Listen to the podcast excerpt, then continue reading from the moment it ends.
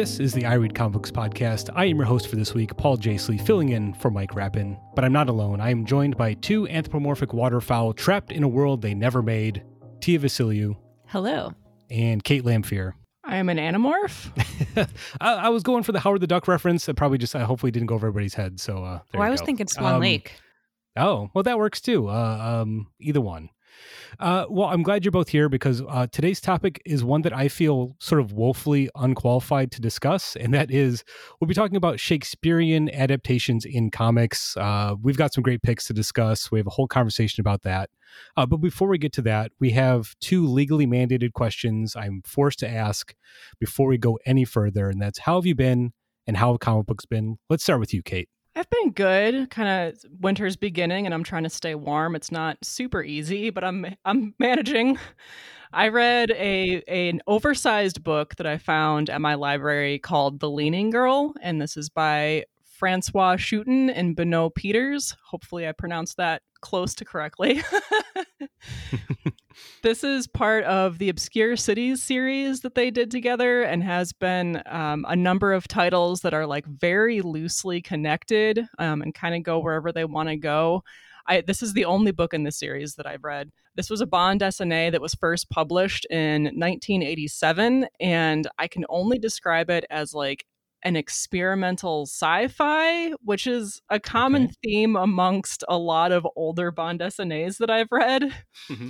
And okay, so there are three timelines in this book, and two of them look like woodcut prints, which is very cool. And one mm. of those timelines focuses on this girl who goes through like this um, this roller coaster that malfunctions and she sees all these different scenes that she's not like supposed to see at this normal ride at this normal place and she comes out of oh. it and she's leaning like at a 30 degree angle and everyone's like you're doing it on purpose for attention and she's not treated very well and then the other timeline focuses on these um, kind of unhinged scientists and they don't really seem connected at first. And then the 3rd mm-hmm. timeline is actually photographs. Like they're not it's oh. not like comic art. It's it's pictures.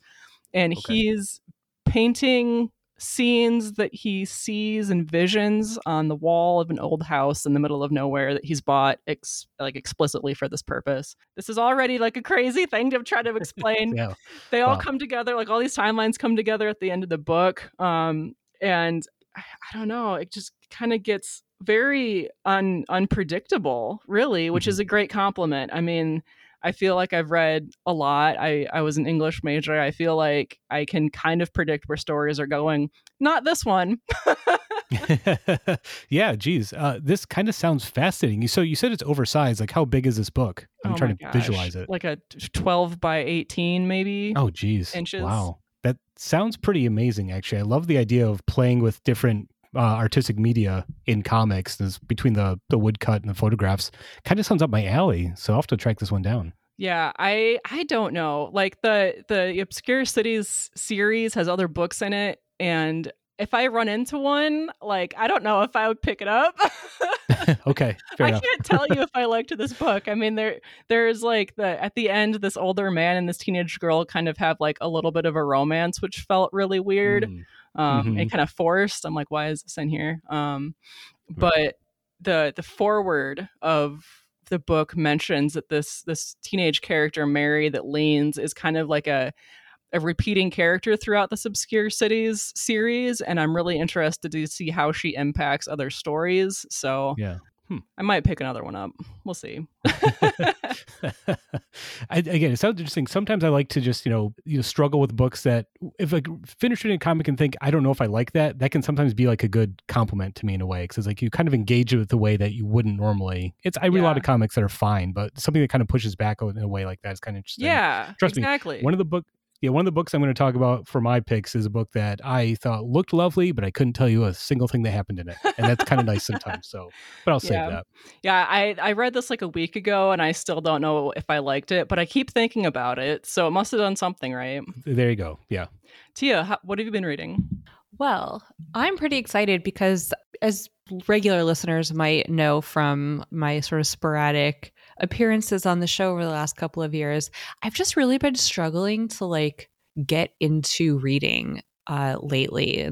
I mean, I say lately, like for the past couple of years. The the the pandemic has really done a number on my attention span um, when it comes to reading, and and it's just kind of been a, a slog to get it back. So, one yeah. thing I've been doing is like I really just have to to like get TikTok off of my phone. I think that probably isn't helping.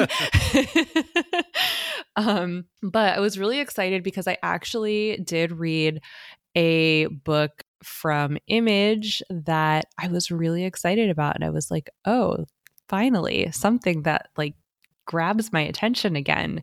So uh, that book is Two Graves, uh, number one.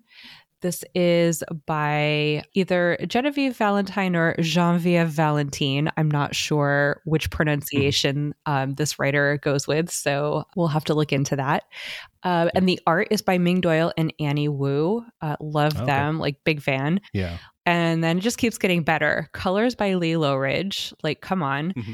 and lettering by Aditya Bidikar. So like stellar creative team here. Like could not ask it's an all star list. All star list. Yeah. I mean, yeah. So this just this book has all of the like super particular things that I want in a comic book. The artwork is gorgeous. The story is kind of like modern mythology and there's like a really dark mystery at its center. I I just love books like that that feel kind of uh timeless and weird and dark and are beautiful to look at. So, high mm-hmm. level mm-hmm the story is about a young woman named Amelia who seems to like know things about dead people. And she is traveling in the like, you know, west, southwest part of the United States. And there's this mysterious man with her whom it is pretty strongly implied that he's death or like a reaper of some kind. He like has this veiled face uh, the art, like the the visual, is really cool on him, and he has a handprint on his neck.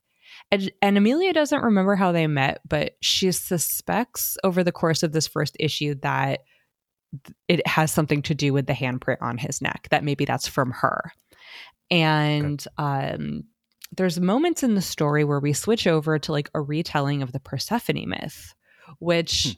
You know, hello, like, okay, that seems like a clue as to what's maybe going on. So, love that. And mm-hmm. it's really poetic. I love those snippets because I've never really focused on this one aspect of the Persephone myth before, but it talks a lot about Persephone's hunger. Like, mm-hmm. for those of you who are maybe unfamiliar with that myth, like Persephone is kidnapped by Hades and taken to the underworld and um he you know Demeter her mother works out a deal with with the gods with Zeus whoever that like she can come back but only like Hades has to give her back, but only if she had not eaten any food from the underworld. And by the time the messenger gets there to to tell her, she had already eaten six pomegranate seeds. That's why pomegranates are, are like associated with Persephone, and so that's why we have winter because for six months out of the year she has to spend that time uh, in the underworld with Hades and her mom is the is Demeter and is sad and so like all of the fields are are you know it's winter, whatever. Anyway, mm-hmm. um but yeah, so like I've never actually thought of this before, but like in the in the comic it goes into like imagine how hungry she was and then she right. ate the six seeds but then it kind of like builds on that like imagine if no one had like imagine if the messenger hadn't come like what more would her, her voracious appetite have like taken like mm. how mm. and in a lot of like persephone is a really kick-ass character in mythology like you don't fuck with her hades just kind of stands back and lets her like you know be the hard ass of the relationship and so mm-hmm. that's really interesting to me right like I don't know. I just yeah. I I I can't wait to see what they do with that little snippet, that little pomegranate seed of information. And so in the story, um Amelia has her mother's ashes and um, she she's like wanting to travel to the coast to scatter them in the ocean. And so that's kind of the narrative framework. That's why she's traveling. And I think that's also really interesting because of course Demeter, Persephone's mother, is really important to the myth. So there's just a lot of layers of like these parallels are going to be important. But yeah, so I think that there's going to be a new some kind of new lens or twist on the like Demeter mother protection I don't know. Like I just like I said, for the first time in a really long time, I'm really invested. I'm really engaged. This book has everything. Yeah, that sounds amazing. I'm kind of surprised this flew under my radar. This is the first time hearing about it, but with that creative team and what you've described, like I'm gonna have to track this down. So this just started and it's still continuing right now. Yeah, yeah. It's okay. it came out I think um, last month sometime. This first okay. issue, so um, highly recommend. It's really great. Yeah, that sounds amazing. Cool. How about you, Paul? What have you been reading? Um, you know, I'm in a similar boat to you. I have a hard time making myself sit down and just read comics. You know, um, it always is strange when the one hobby that you have feels like a chore whenever you try to do it. But I'm getting better at that. I think the the impending Michigan winter will force me to stay home and uh, stay warm and uh, do a lot more reading in my apartment here. But um, I've been slowly making my way through the big stack of comics I got last time I went to the shop, and uh, two books I want to talk about mainly because of the artwork in both these books. I have a last issue and a first issue. The last issue is uh, Defenders Beyond number five. This is the last issue of the miniseries uh, written by Al Ewing. Uh, with art by Javier Rodriguez, letters by Joe uh, Caramagna, and I really love the Defenders books that Ewing and Rodriguez have done. They've done two miniseries now. Um, each volume kind of focuses on a different team of Defenders from Marvel characters, and in this book in particular, we see the team sent on a mission to sort of make it to the very ends of the or the very beginnings of the Marvel universe as we know it. And it's like Ewing trying to explain the cosmology of the Marvel Comics universe using these obscure characters. So the Defenders, it's it's Blue Marvel, it's Tigra, uh, Loki, who's not a D-list character, you know, he's a big one. Um, Taya, who's Galactus's mother, who I love because uh, she speaks like a Kirby character the entire comic. and America Chavez. So it's an interesting team of people. All, you know, it's a ragtag group, and they don't always get along. But in this issue, they basically reach uh, what is called the House of Ideas, which of course is a nickname that Marvel used in the 60s. And then uh, they meet the one above all, who's essentially God, who's created this universe that they live in. And there's a moment in the story where the one above all is defending this place and he or they send out a group of monsters to attack the defenders and he calls them the foundations and they're all the monsters that Stan Lee and Jack Kirby created and were publishing before Fantastic Four number one came out. And it's like this, it's kind of a throwaway scene, but I loved the idea that Ewing saying, like, I'm not just telling a story about the Defenders. This isn't just about superheroes. I'm talking about creativity and the Marvel Universe as a living, breathing fictional entity. And it's just the whole book is a sort of celebration of that and the possibilities of storytelling. And it's aided by the fact that Javier Rodriguez is a stunningly great artist. This book is absolutely beautiful. The way that he uses the page layout to create a narrative tension.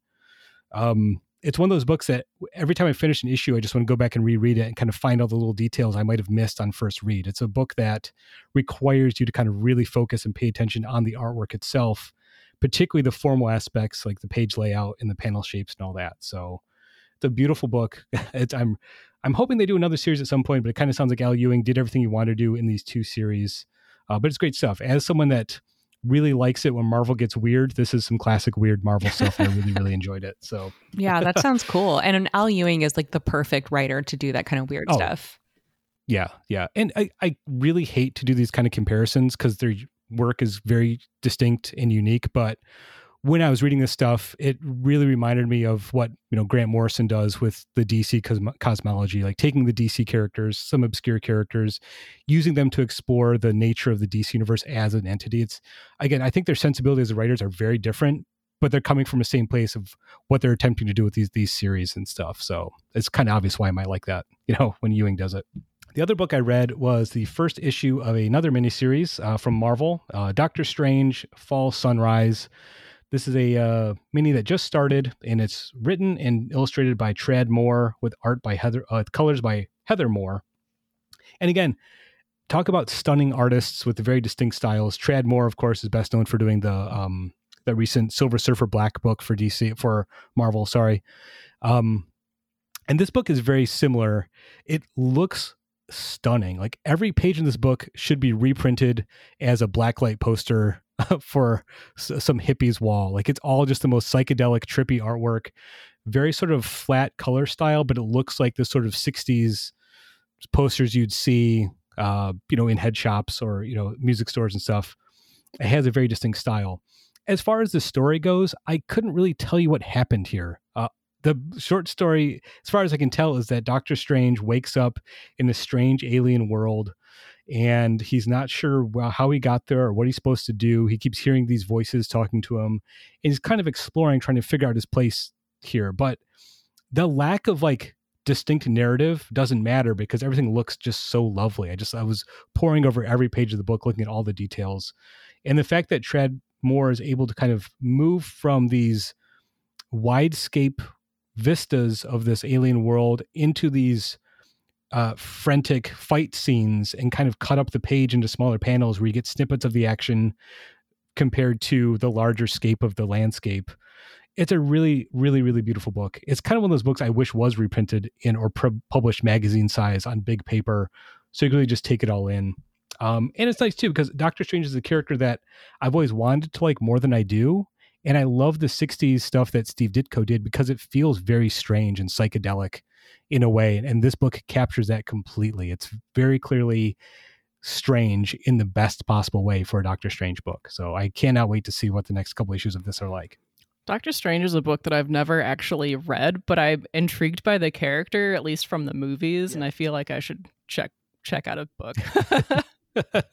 yeah, again, I, I really love the early six the six stuff from the sixties, the early Doctor Strange that Steve Ditko did because it is very strange. Like it lives up to the name. Yeah, it's, it's unlike it's unlike Spider Man. It's unlike Fantastic Four. Other stuff that was coming out from Marvel at the time. It's very trippy, and I love the fact that Marvel became popular among college students and hippies because they thought Kirby and Ditko were like you know psychedelic ex- explorers and it's like no they're the straightest laced dudes imaginable you know what i mean but somehow they made artwork that that connected with you know uh, hippies and uh, the drug culture of the time hmm that's funny. Well, those are the books that we read, and of course, we always have new books on the top of our pile. So I'm curious uh, to hear what you have next to read. Let's go back to you, Kate. What's down top of your pile for this upcoming week? I keep seeing news about Know Your Station number one. This is a okay. five five issue limited series from Boom Studios, and the writer is Sarah Gailey, and the artist is Liana Kangas. And this is a book about it's a sci-fi book. The ultra rich live on a space station to avoid a dying Earth, and there's a killer on the loose. So it kind of follows the investigation to find the killer. Mm-hmm. And like so so right away, this seems like kind of relevant. I've seen um, a couple of different pop culture stories kind of latch on to this idea of the ultra rich going to a space station. Um, but this mm-hmm. like serial killer aspect is new. I like Boom Studios. I like sci-fi. Um, so this is kind of like uh, um, a thing that I would be interested in reading, except um, the description says that it is especially macabre, and then oh. it lists a bunch of other books from Boom Studios that are like bloodier than I usually like. Oh, okay. So, yeah. so I'm definitely going to give this a shot, but I might only end up reading the number one. Liana Kangas is great. So, you know. Okay, good. Yeah, there's that. I I haven't like been reading a lot of Western fiction comics recently. I've really been leaning into manga and graphic nonfiction, and and it just hmm. seems very appropriate that a sci-fi book from Boom Studios it's what's going to get me to pick up a Western comic again. yeah, yeah, fair enough. And when you start start talking about space station and macabre, um, I just think of Event Horizon. So hopefully it's not that extreme. So that that movie. So we'll find out. Yeah. we'll find out. It yeah. makes me think of that book Southern Cross, the Becky Cloonan one. Oh yeah. That was such yeah. a good book. That was a great series. Yeah.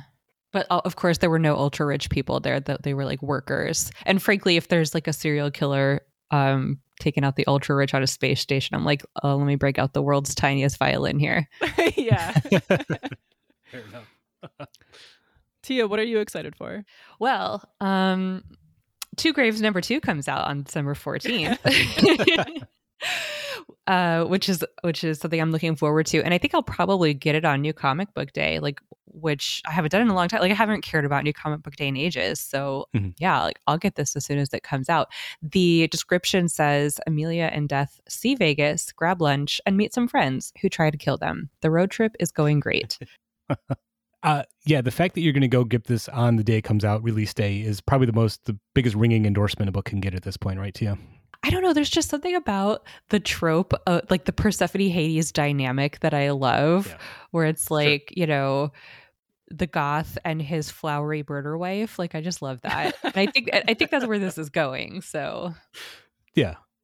Well, nice. I'll, I'll see if I, uh, my shop has a copy of number one next time I'm there to, uh, I want to catch up on this. It sounds great. So, well, besides Two Graves number two, what are you picking up, Paul? Um, well, we got some people hanging out with us in the Discord, listening to us record live. So I want to mention what they're got on top of their piles.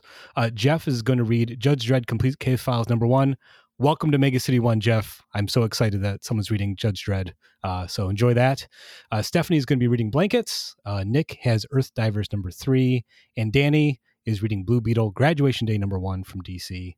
Um, and look, on the top of my pile for the foreseeable future is going to be this massive uh, Love and Rockets box set that I picked up last month. Um, so if you didn't see it on social media when I posted about it or in the Discord, uh, Fantagraphics released a giant box set to celebrate the 40th anniversary of the comic Love and Rockets. And Love and Rockets, the first 50, collects those first 50 issues of uh, in a giant, I mean, literally giant um, box set. This thing probably weighs about 40 pounds. It's 2,500 pages of comics. Um, and it's all stuff that I've read before, but I'm so glad to see it collected in this way because, unlike the previous collections that they did, uh, for this, they basically reprinted all the issues in facsimile style. So you get the original cover plus the original like letter from the editor. Then you get all the letter columns from the readers. You get all the ads in every issue. So it's you're basically like reading the original issues right in front of you in a more convenient form in a way. And it's really great too because it kind of gives you the history of the comic as it existed at the time right? It gives you the sense of how the comic grew an audience, how their art styles, how the Hernandez brothers art style changed, how the comic became a pop culture sensation. So it's really less of the the comics themselves, and it's a celebration of uh, Jaime and Gilbert Hernandez, their work, the uh, labor of love that those first fifty issues are. Every time I pull it out to start reading it, though, I just start flipping through it and just admiring just how beautiful, re- beautifully reprinted it is. So it's hard for me to like actually sit down and read the comics, I'm just like, God, this is such a beautiful box set. It's like they did too good of a job uh, with the design of it. So like, I get distracted from the actual comics. So yeah, I was I was very excited to pick this up for my shop last month, and uh, it's going to be on the top of my pile for the foreseeable future as I slowly make my way through some of my favorite comics of all time yet again. So there you go. It's really cool that they reprinted all the extra stuff that was in it. I don't see that that very often with reprints. Yeah, exactly the way that you talk about it as an object makes me think of the like uh Fluxus art books that they used to make in like the the mid 20th century and how yeah. just like yeah. yeah the it wasn't just about like what was what you were reading in the book but like the books as objects themselves just were like in the way that you engaged with them as objects was so important to the to like their whole meaning yeah yeah and I, again like I, I i mentioned it when i was talking about it but like there is something very like comforting about seeing it on my shelf. You know what I mean? Like I was debating whether I wanted to buy it or not because again I've read all this stuff before, but the actual having the physical object feels more like it's an item, right? This represents so much work that my favorite cartoonists did and some of those important comics, you know, ever published in my opinion. So the actual object. physical object of it is kind of like as important to me as what's contained in it. So uh, lugging it out of the comic shop and like putting it in the front seat of my car and then putting the safety belt on it so it didn't fly around I was driving. I was like, this is something very special to me. Like this is more not just a comic, like it's something else. So I'm glad I actually bought it. Uh, so uh, all that being said, we're going to take a quick break here. We'll be back with our main topic for this episode, and that is again uh, Shakespearean adaptations in comics. We all have different ones to talk about, and we'll be back in a minute.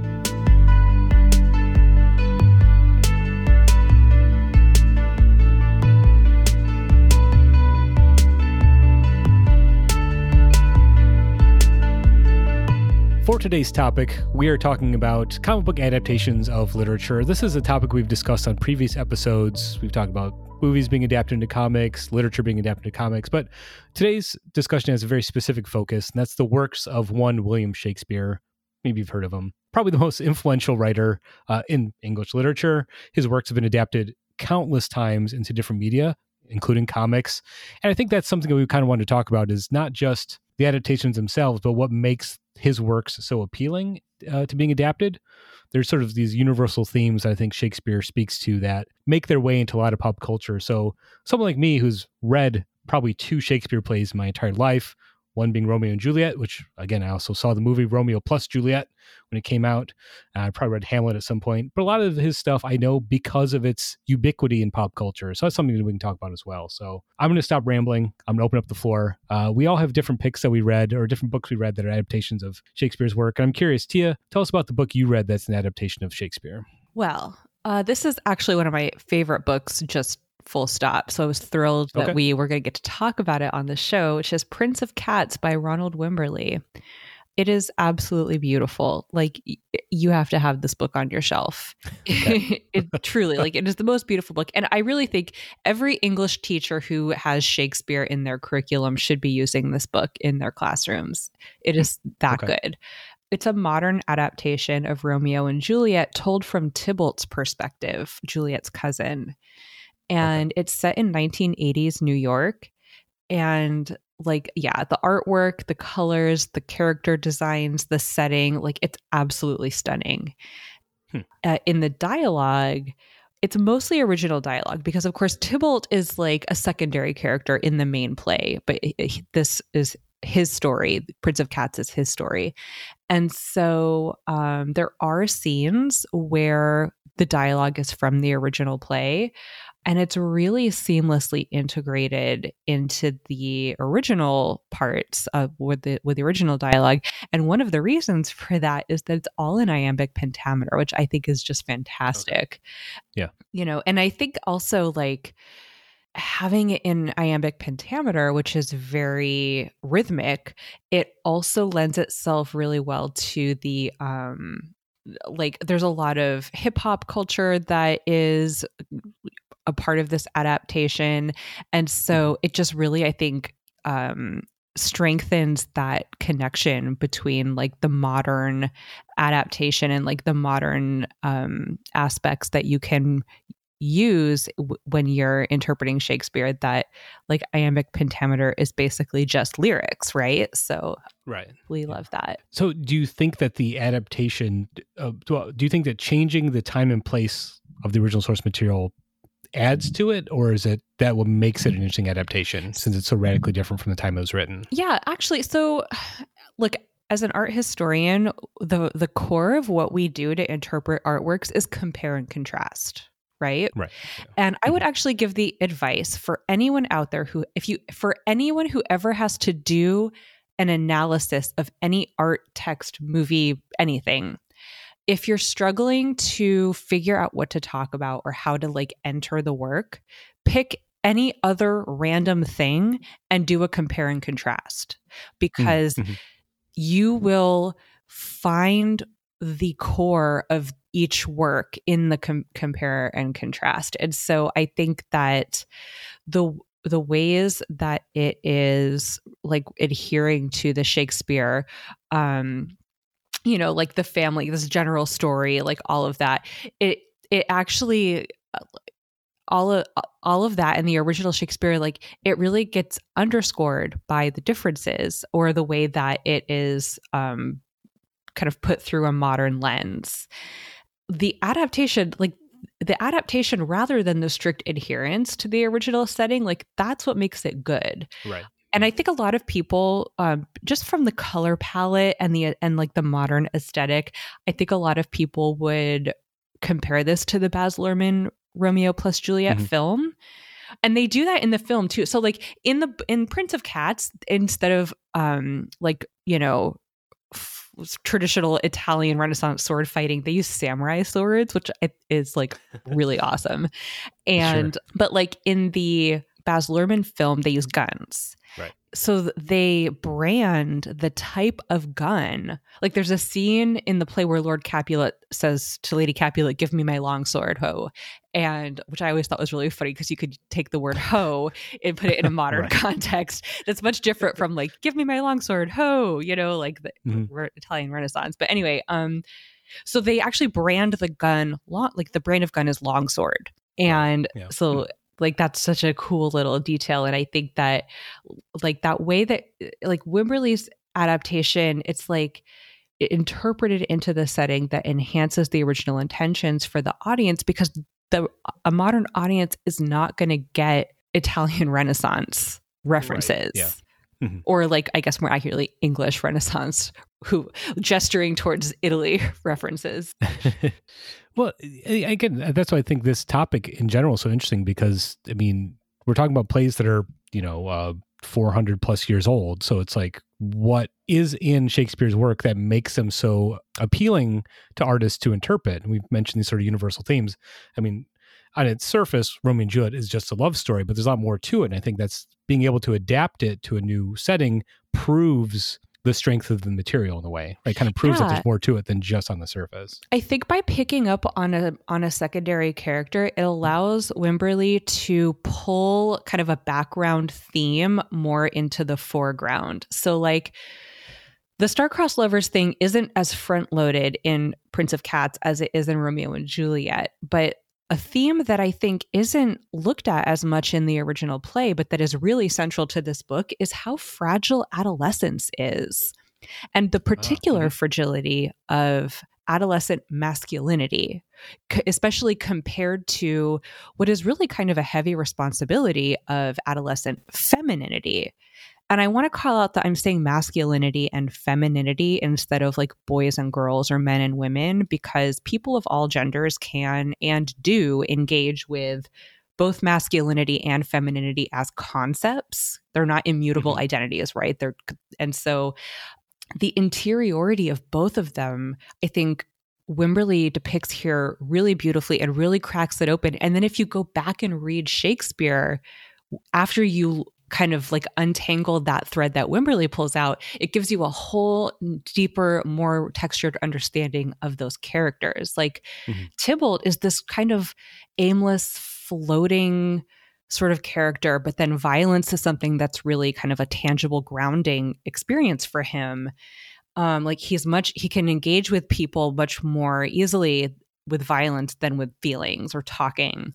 And then you have Juliet, who as a young girl is really contending with the double-edged sword of being sexualized and desired but then also understanding her own sexuality and desire which is a very normal adolescent thing but unfortunately for a lot of teenage girls being desired carries a lot of baggage and responsibilities that are like really unfair and have serious consequences like in this case a lot of murder. And so like you can interpret the the character of Juliet in this really feminist way like sh- if you look at the balcony scene she really takes charge of that situation. She's like okay look mm-hmm. Romeo here's what we're going to do. We're going to get married. You're going to show up here at this time. I have it all arranged like just do what I say.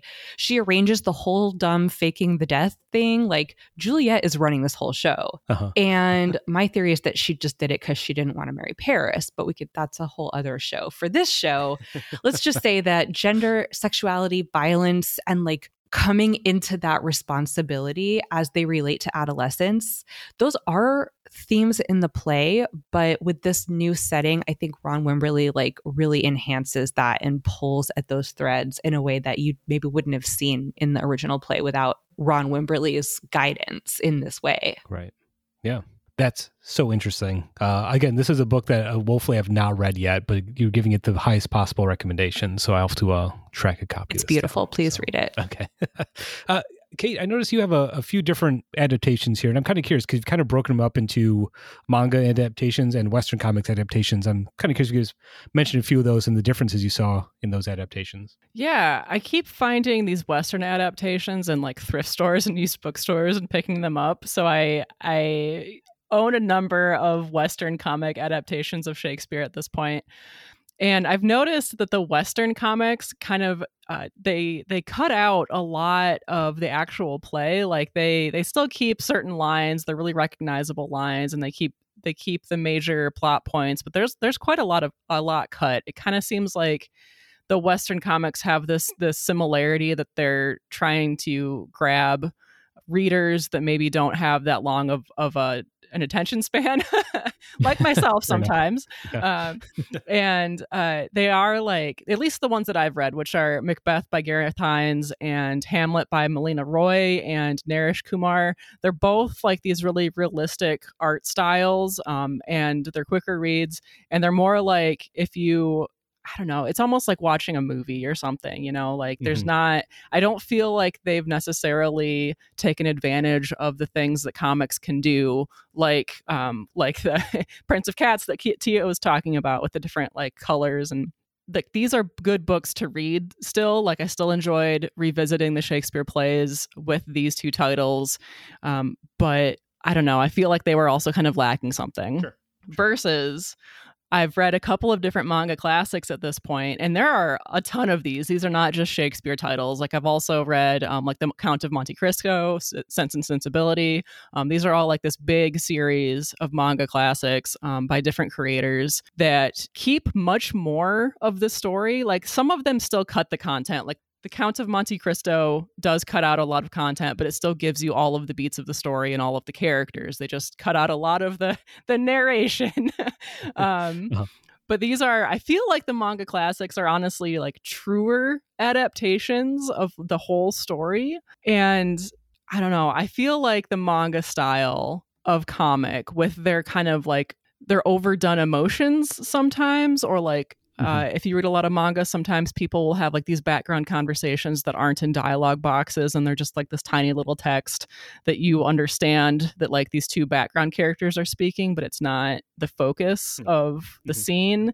I don't know. I feel like the the manga style just kind of really works with getting to the meaning of the story. Like um, Shakespeare, especially has these kind of subtle ways or or the Shakespeare way to to say that this is how I feel about something. And if you're not used to reading Shakespeare sometimes that's kind of hard to be like okay is this person scared or anxious or alarmed or are they just making an observation? But in the manga you can really see that oh this person's the the emotion on this person's face is like overdone alarm or sadness or something like that and i think it actually just really works that that's really interesting because there's a couple things here i thought i want to don't want to miss or, or overlook um again we're talking about plays I mean, Shakespeare wrote these to be performed, so there's something more performative maybe about the manga yes adaptation, right? It, it makes use of that version of it because reading a Shakespeare play is very different than seeing one performed. And then the other thing is we're getting uh, an adaptation of manga that is not just an adaptation of a text, but it's from a different culture that might see things in the original text that we don't see in the original Shakespeare work. They're coming to it from a different angle, which yeah. might highlight some things that you know other adaptations would miss out on. That's really really fascinating to me. Yeah, and I I have read um, the Hamlet uh, adaptation, and there are some of the some puns in there too. Like the Hamlet one actually has the entire text, so it's a very long okay. book. Not all of them do that, but there are some like puns. Like sometimes, uh, like um, Horatio isn't necessarily immediately in a scene, and one of the characters go, "Hey." Says, Hey, is Horatio here? And he says, A piece of him. And he's like popping out from the side of a panel, and you only see part of him. And it, it, was just, a, yes, uh, I loved the pun. And that's like such a great because it's not just a I mean, what puns are are their structural jokes with language, but that's a like to use it also the structure of comics as a medium to make the pun. That's just mm-hmm. like chef's yeah. kiss. Yeah. And I feel like that's something that that the manga is embracing that, that the Western comics that I had that I've read so far have not necessarily picked up on. But I mean, I don't want to like discount the Western adaptations. They're still really good. They're just different. Sure. Yeah, that that is interesting. I think coming to those plays, the original source text from different angles. Again, we're talking about compare, comparing two different works. That's that's a really interesting way to kind of phrase that.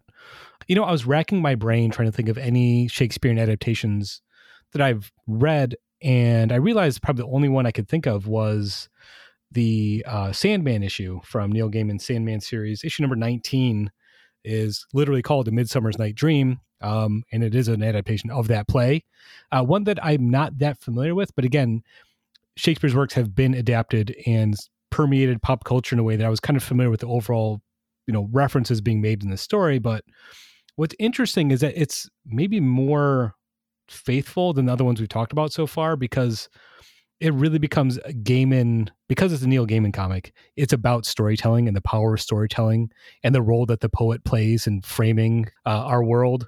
It's all that stuff that he always writes about. And of course, Shakespeare represents kind of the highest aspect of that, where he's again talking about universal themes, inventing language, giving shape to ideas. And for this comic, we're basically set in uh, 1593. Shakespeare is traveling with a small group of actors, and uh, they perform the play for an audience of actual fairies and creatures that are actually in the play, you know, like Puck and a few other characters that are referenced, smaller characters. And as the story goes on, we realize that Morpheus, the King of Dreams from the Sandman series, had asked Shakespeare to write this play as a way of giving the story of these fairies shape. Basically, he didn't want these fairies who were going to be leaving from Earth, leaving Earth for humans at this point, he didn't want their stories to be forgotten or them to be lost to history. So Morpheus asked Shakespeare to write a play about them. And that's essentially what Midsummer's Night Dream is. And there's all these moments where the characters are watching the play and they're commenting, okay, none of these things actually happened, but yet it's true. What kind of magic is this? So it's, again, Gaiman giving a sort of thesis about the power of art and the power of language to give shape to ideas and to permeate and change, change culture uh, you know all the stuff he writes about. So it's it's an interesting adaptation. There are some funny moments where the actual goblin Puck basically puts the actor playing that role to sleep during the intermission and takes over in the production and no one like notices that's an actual goblin playing puck at this point so stuff like that's very fun uh, especially as someone like me who's never read the original source or knows that much about it. So it's an interesting adaptation uh, but that's kind of the only one i could think of that i've read so. I wanted to talk about something uh, called it's it's this book that I picked up. It's called My Kingdom for a Panel, a Shakespeare anthology, and mm-hmm it you reminded me of it because there is a story in this that is the Midsummer's Night's Dream. But really quick, I just wanted to describe this book. It's like this zine sure. style anthology. So it's not necessarily like the cleanest production um, put together. It kind of looks like some of it was was hand done and scanned, and some of it was done on the computer. It's kind of all over the place. Um, but I picked this up. I want to say I picked this up used. Um, I don't know that, that I had necessarily heard of it before, but it is put out by a publisher. So you should be able to find it okay. Okay. And these are all like short comics, just a couple of pages, sometimes one page. And they kind of more like pay homage to Shakespeare rather than being like direct adaptations. Um, so the one that I'm that I'm thinking of um, that that you reminded me of is that the the Midsummer's Night's Dream is recontextualized as a battle of the bands where there's like drama between the two bands and people are like sure. going back and forth as to which band they're going to play with and um, just like That's great. Yeah, like speaking of bringing those those common themes into a modern setting, like it really yeah. I I was like, why is there a battle of the bands? And then suddenly it was like, oh, I see. Okay. um, and then also, what some of my favorite comics are um, there's like three or four of these in the book where Shakespeare's cat is giving him creative criticism. Like one of them was like, you should treat your women better, and Shakespeare is just like, no, I'll I think I'll cut off her hands. um, just critiques like that. Um, and a lot of these just recontextualize the stories into a different setting, or they make um, they make a reference to Will Shakespeare. Like there are scholars who think that Will, William Shakespeare was actually an, another playwright called Christopher Marlowe. So one of these mm-hmm. comics is ten year old little William Shakespeare stealing something from Christopher Marlowe and then they like have a Pokemon battle basically or something. but but it was witty because it referenced this like theory about Shakespeare. Interesting. So, huh. Some of these stories I do want to say are are more like body horror, so they are not all goofy and witty and fun, but I enjoyed the entire book like as a whole. Okay. Huh. Well, again, I think that it speaks to the um the legacy and adaptation a- adaptability of Shakespeare's works. The fact that you know you can still put something in a battle of the band setting and have it kind of work as the same type of story right and i think that's the reason we're still adapting these stories to this point they kind of like i said speak to these universal themes i think the Gaiman story is very interesting because it becomes about magic and storytelling and the ability to give uh, words to I- ideas you know again the idea of something fiction can some ways capture the truth better than the actual facts can. And I think using Shakespeare as the example of that just makes sense given the context which Gaiman is writing. So yeah, it's, it's kind of interesting to go back and reread that issue. Sandman is something I I go back and forth on how much I actually enjoy it, but I did enjoy that issue quite a bit when I reread it. So I kind of feel the same way about Shakespeare. Fair enough. Well, that's the thing. Uh, I, again, not having read the original source or seen a lot of the plays, the adaptations are almost more interesting to me, right? Let me see it through a different lens. We'll bring out those things like you're saying, Tia. We'll bring out those those subtexts that are maybe get lost in a lot of more straight adaptations of it.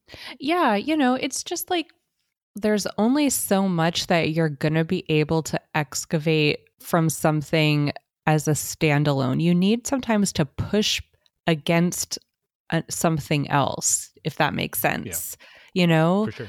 um and so the having a an interpretation it's it just kind of like is an opportunity for the spotlight to kind of go somewhere else Yeah, absolutely. I think the and there is an art to an adaptation. Like there could be good or bad adaptations, but I think the good ones are the ones that actually do that, that push the text in different directions, push those themes forward, and kind of like uh, pick apart things that you wouldn't see in the original text right as readily.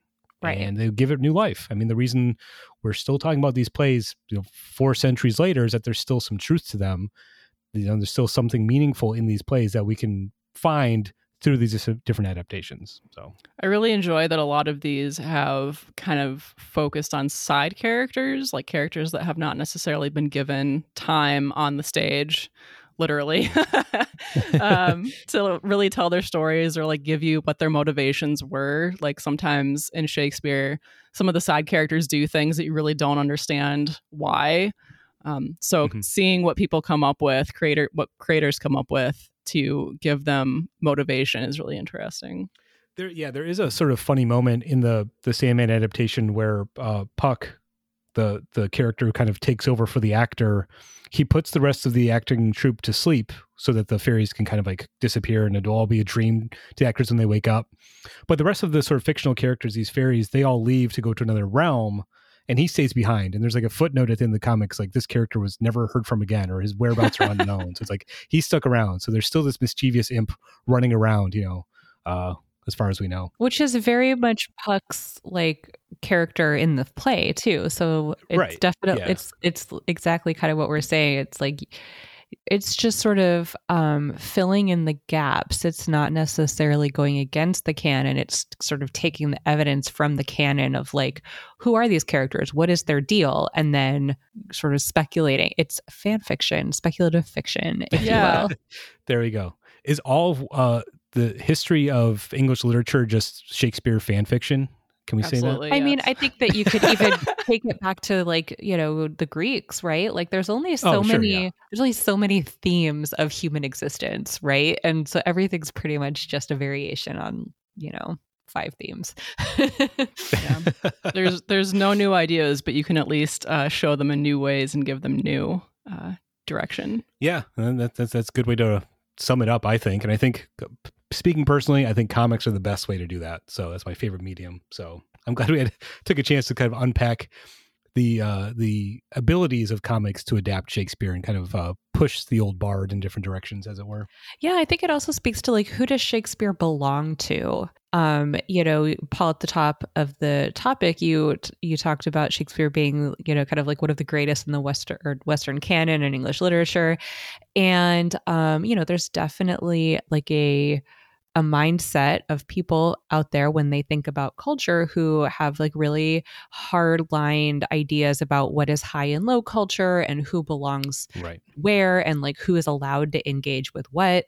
And so, um, I mean, especially something like Prince of Cats that's like, hey, what if we did this with like you know black culture for example um, that kind of I think is reminding people like, hey, actually, these characters and themes and ideas belong to everyone and there's no such thing as high and low culture like and comics are not like you know some trash medium for kids but they actually are like a really beautiful art form and basically just like get over yourself. It's all good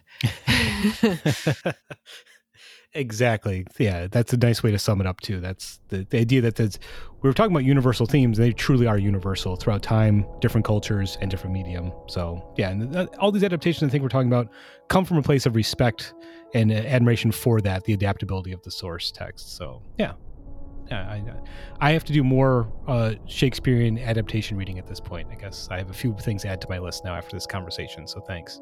Yeah, I, I picked up a, a whole lot of them from the library and I only got through a few. So I've got a lot more that I'll be reading in the next couple of weeks. Sure. Yeah, there's no shortage out there. So if you've any other ones that maybe we missed or ones that aren't on our radar, please let us know. Um, I'm very curious to see what else is out there. So, uh, yeah, I think that does it for our topic. Unless somebody has any final thoughts before we wrap it up here. It's all fan fiction and I love it. there we go. Uh, that's a possible topic, a uh, possible episode title. It's all fan fiction. Um, so yeah, thanks for uh, uh, talking about Shakespeare with me today. Uh, next week, be sure to tune in to hear Mike, Danny, and Renee talking about some of their little-known superhero favorites. You know, they know we love the X-Men and Batman, but what other characters do they enjoy? So you know, hear them talk about that next week. Uh, until then, you can find the show and all of us on the on the internet uh, the show is at IRCB Podcast on Instagram, Twitter, TikTok. You can also check out our Discord chat to listen to episodes live. We're also on Goodreads. We just passed 1,000 members on our Goodreads group.